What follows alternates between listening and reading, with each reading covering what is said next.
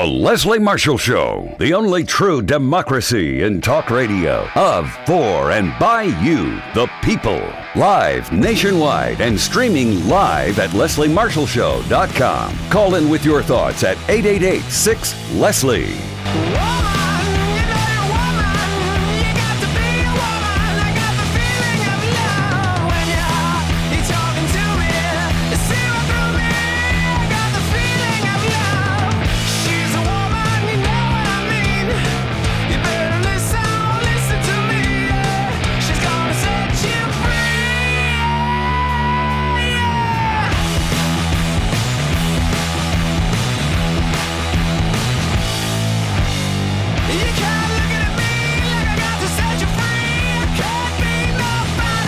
Hey there, happy Friday, Father's Day weekend coming up, and I'm Leslie Marshall here on the only true democracy in talk radio of, for, and by you, the people. In this hour, we have somebody joining us, rejoining us, who's been on before, somebody I became uh, friendly with when we did a couple of uh, speeches together back east. He is a conservative, and as you know, I am a liberal. He is a former congressman from the great state of New York. He's a conservative pundit. He's co-host of Political Insiders on Fox News Channel. It airs Sunday nights at seven thirty p.m. Eastern. He also writes a semi-regular uh, piece as a contributor section on the state of the two thousand sixteen race. Author of Harvard Hates America, The Odyssey of a Born-Again American, available at amazon dot com. Uh, more of the pleasure to have back uh, with us, Congressman John LeBoutillier. Uh, John, good afternoon. Thank you for, I'm calling you John. You always tell me to. Good afternoon. Happy Friday. Hello, Leslie. Well, that's my name, and we're friends, and we shared a wonderful couple days together in Connecticut and Rhode Island, and came to like each other a lot, and I'm a fan of yours, so I'm happy to be on again. Thank you. Well, even though, and I'm a fan of yours, even though you're a conservative and, and I'm a liberal, and we want very different things, we're part of different parties. I'm a Democrat, you're a Republican, um, but I think we do agree that uh, Donald Trump has hijacked, if you will, the G O P, and they're letting him. He's hurting the Republican Party and brand. And, um, you know, you uh, wrote a piece, thirty ways Trump is committing political suicide. So first of all, I, I was just wondering, John, do you find that th- there's so much going on with regard to this? Donald Trump came out before he was the presumptive nominee, said a lot of uh, things that uh, people felt the rhetoric, you know, was racially and bigoted, uh, prejudicial, if not borderline that. And there were people like Paul Ryan and other Republicans coming out, I think even John McCain, and saying, you know, you know, you can't talk like that. That's not what we're about. And then all of a sudden, after Orlando on Monday, he comes out talking pretty much the same way. And, and there's crickets from the Republicans. Is it because he's the presumptive nominee that Republicans are just, they're cringing at what he's saying, but they're not standing up for their party and their brand? It's all of that. It's a fear of the elephant in the room, ironic, the elephant with the Republicans, which is not Trump himself so much as the Trump, the, the voters for Trump, the Trump voter, which is the biggest block, obviously, now. And it is the base. It is the heart of the Republican Party. And no one wants to speak ill of it. You'll speak. You can speak ill of Trump, but uh, if you're John McCain, you're in a primary to get renominated and then, of course, reelected this fall in Arizona. He's scared to death of that, that it, that elephant, that Trump vote. It's a huge vote. He won the Arizona primary two months ago. Trump did big. And those voters love Trump. So thinking Republicans, uh, you know, Congressmen, senators, Speaker Ryan, they're they're they can't figure out a way out of this thing. If they if they try to dump Trump at the convention, which is being secretly looked at, could we get rid of him? And technically, yes, they could. They could get rid of him. The downside of that is the blowback from that Trump voter, the, the sixty percent or whatever the hell they are now. Uh, but you could put someone else, someone Mister Bland, just Joe Bland on the ticket, and he would run better against Hillary than Trump would. And they know that. And what they're looking at is losing the Senate and losing seats in the House if Trump's on the top of the ticket. So and, let's go back let's go back worried. to that, John. You said they're looking at secretly, and I've seen a lot of things online. I've heard whispering. We know that Mitt Romney's uh, raised money to try and do this, apparently. Um, how likely – you said that they can – Um, so first of all, let's talk about how they could do that. And um, if you feel they could do that successfully, how they'd go about doing that and who they'd put forth uh, to represent the Republican Party. Okay. First thing, just so you know, the article I wrote for The Hill that you just mentioned, and the title that you read off was thirty Ways Trump is Committing Political Suicide. The original title, and it was up on The Hill for about five hours with this title, which was Trump's Behavior Threatens His Nomination in Cleveland. And The Hill asked me if we could change the title, so I said, sure, whatever. But I think that the threatening is coming to fruition because that was ten days ago I wrote that thing, or twelve days ago, and he's deteriorating even more since then. And the way to do it, there's a couple of ways, and it's not that hard to do. The, the Monday, one week before the convention, so I think the convention begins on the eighteenth. So on the eleventh uh, is sworn in the new rules committee that will be uh, governing the, the uh, convention. And they make all the rules from that day forward governing everything at the convention, including the nomination process. So they could do anything they want, Leslie. They could change the rules and say, we're freeing all the delegates from their obligations, and they're free to vote any way they want. Now, that would mean people who are sworn to Trump could still vote for Trump, but they don't have to. They could vote elsewhere. Same with people sworn to Cruz or somebody else. They don't have to vote for Cruz. They could vote for Trump. So it's not totally unfair if you did it that way. Another way you could do it is change the rules about the first ballot and say, instead of winning on the first ballot with a majority, you have to have a supermajority. Uh, and that would screw Trump because he doesn't have enough delegates. And after the first ballot, everybody's pretty much free. And then off we go to contested ballots until we get a nominee. Who they would turn to, I have no idea. And that is part of the problem. There isn't anybody today that can galvanize enough Republicans um, to say, hey, you know what? I'll leave Trump and go to Joe Smith because Joe Smith can, can win in November and Trump's going to lose. But between now and Cleveland, if this continues to deteriorate, and it is deteriorating by the day, his poll numbers are getting worse. Hillary's aren't getting better, really, yet.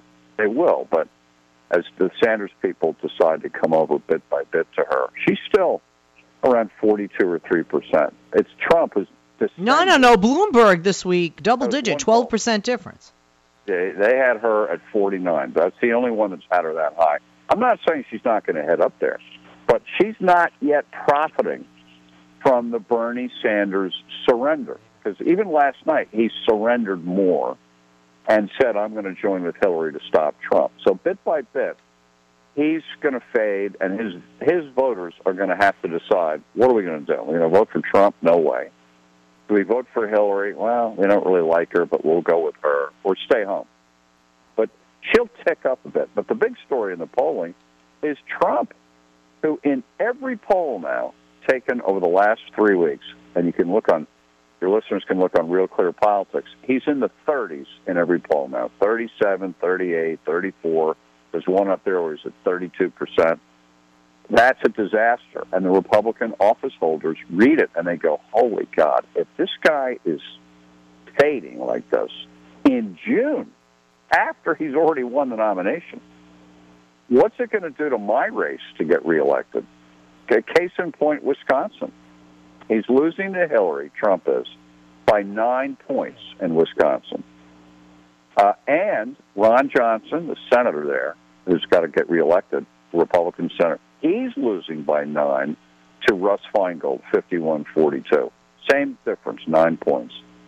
Uh, this is going to be happening in other states. The Republican vote is being damaged by Trump. Okay. We uh, how much time do we have, guys, before we take a break? Because I want to make sure we have a... Okay.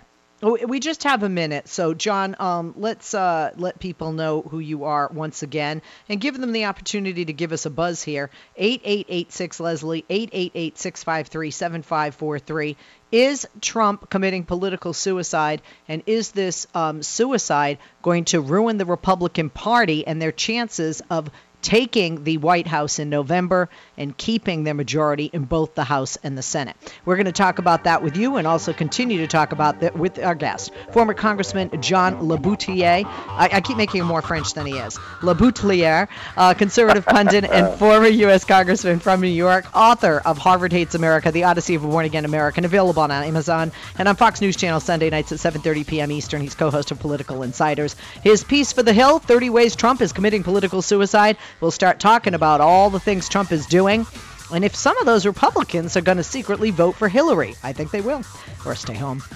Or pretend to vote. We'll be back. Don't go away. Leslie Marshall. Not left, not right. Just real talk. At eight eight eight, six, Leslie.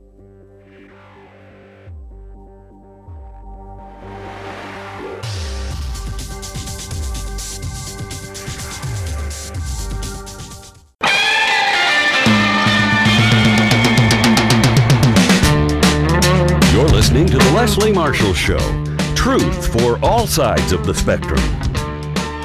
We're back. Conservative pundit, former U S Congressman from the great state of New York, John LeBoutillier, uh, joins us, co-host of Political Insiders on Fox News Channel Sunday nights at seven thirty p.m. And on Amazon dot com, you can pick up his book, Harvard Hates America, The Odyssey of a Born-Again American. Um, he um, has me on a nice email list, and uh, he sent me something he wrote for The Hill called thirty ways Trump is Committing Political Suicide. And I thought, yet again, John and I agree. He's a Republican and a conservative. I'm a Democrat and a liberal. But on this, um, uh, we and many people uh, agree. Uh, John, thank you for holding. Uh, welcome back.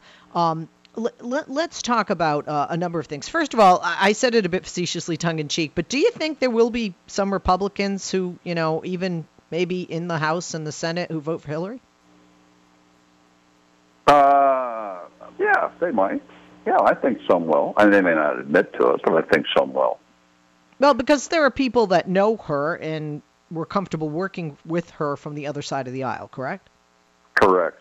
Yeah, a lot of them say, uh, who worked with her when she was a senator, that the Hillary we all see on T V, campaigning and all, is not the same person they knew on, you know, congressional trips and working day to day up on the Hill. That she, you could really work with her, and she was very diligent and all that. So I don't know, I, but I, I presume that's true. Now, you were... You know, you know the thing, Leslie, the thing yeah. is, a guy used this phrase to me, and I, and it stuck with me, that even if you don't like Hillary, and I, I don't dig Hillary, I'm not in favor of her at all, but she has guardrails. Um, she, because she comes from the political world, there are certain ways of looking at things that she has. And, yeah, I think she's ethically challenged on some things, but on the basic way that the world and the government works, uh, she's got guardrails. Trump has none. And this job is too risky to turn over to someone with no guardrails, no experience, no appreciation of history, virtually nothing except he's angry. That's his whole reason for being here. He's as ticked off as that block of voters that, he, that, that, that go for him. And that's not enough to be president. I don't want anger in the Oval Office. I want beyond anger. I want you've taken the anger and channeled it into a plan that might reverse whatever it is makes people angry. You um, uh, write about a lot of things in your piece, and I, I want to go over some of them because uh, I agree uh, one hundred percent. Uh, you talk about on May third how uh, Donald Trump then be- effectively became the G O P nominee. You talk about him not, and you alluded to this a bit earlier today, he has not grown as a candidate, nor has his campaign evolved into anything close to a general election-ready political machine.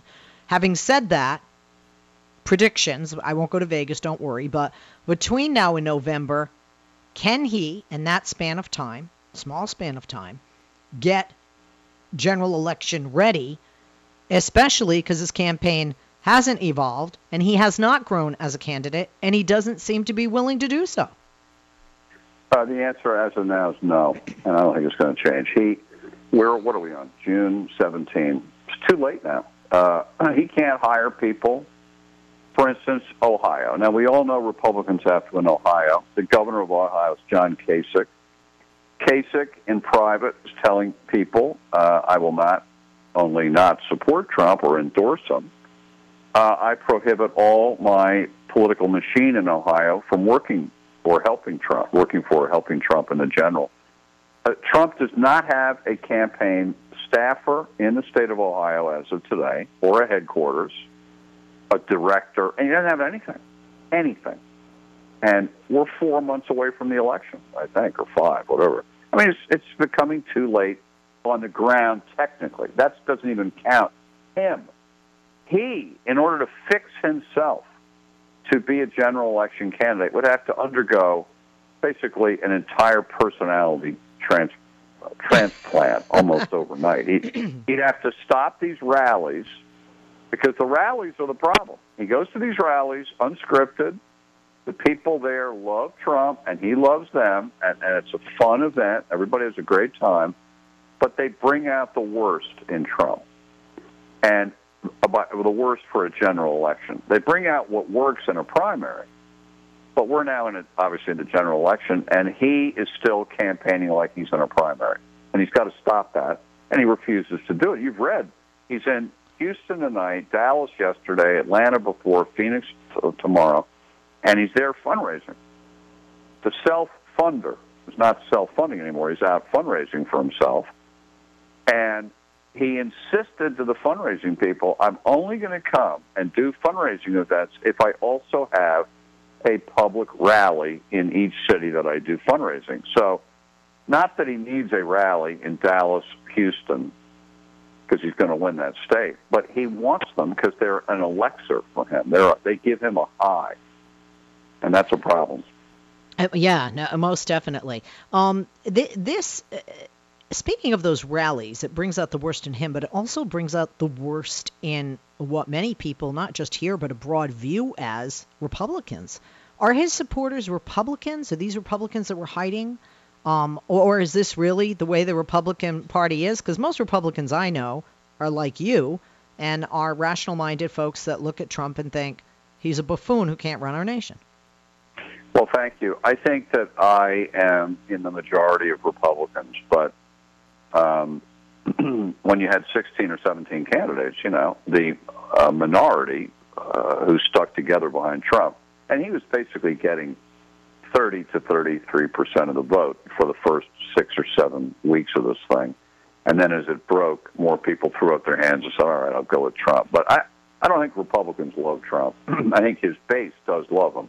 He knows it. He said, I could go out on Fifth Avenue and shoot somebody and my people would stay with me.